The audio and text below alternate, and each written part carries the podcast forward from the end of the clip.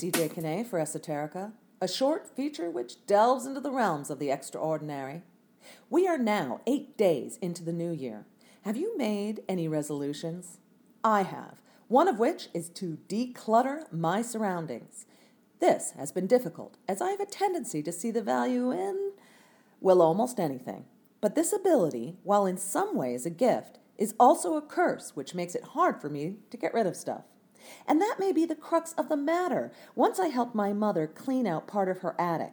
She came across an old piece of childhood artwork made by one of my many siblings, and she gave it a kiss and tossed it. I was horrified. Did she really just throw out something one of her children made for her?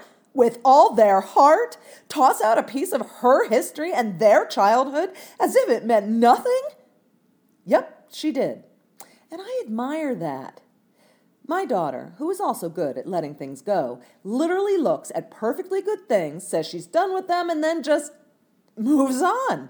I've often saved the things she'd toss and represented them later in some form, which never works out well. She looks at it and says, Didn't I get rid of this months ago? She recently asked me to stop putting objects ignored from her Christmas stocking into her Easter basket, and vice versa.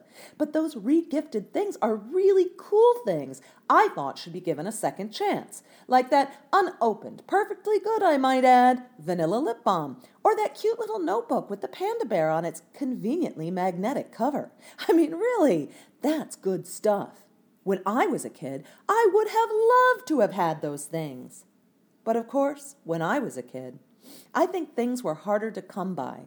While this may make me sound like some old codger who tells kids to get the hell off my lawn, when I was a kid, box stores and massively cheap mass production of dubiously made objects, you know, was for the most part still in the future.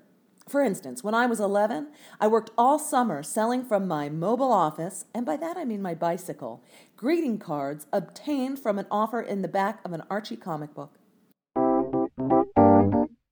This enticing enticement, printed next to the ad for sea monkeys, which, despite their depiction as fascinating anthropomorphized creatures, were really just totally lame, dehydrated brine shrimp, awarded me points for every pack of greeting cards I sold, points which could then be turned in for stuff in their catalog.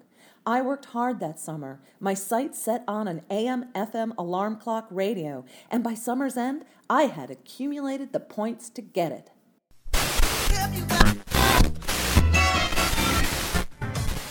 And I had that radio, maybe made in the US, which a lot of things still were back then, back when Americans actually made things and the health of the economy wasn't solely expressed via the consumer index until I was a senior in high school.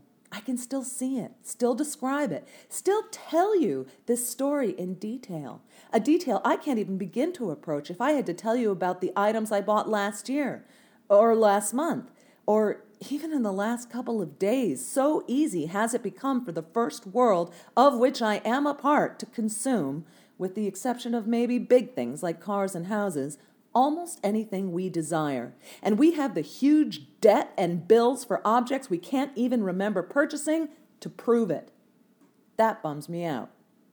It also bums me out that I have such difficulty releasing all the objects I can't remember purchasing, stacked and boxed as they are in my attic, cellar, closets. You know, it's only when I actually go and look at them that I may even remember them, and yet I want to keep them. Why? Is it some form of security? Do I not wish to relive the memories they may contain? Does my clutter protect me somehow? Good grief. Resolutions are tricky things, which is why most of them are quickly broken. But this year, I'm not quitting. I wish not to be owned by my objects, but to happily own and appreciate them as much as I am actually aware of their existence in my life. You know, like my hard won AM FM alarm clock radio of so long ago. this is CJ Kinney for Esoterica. Happy New Year, and thanks for listening.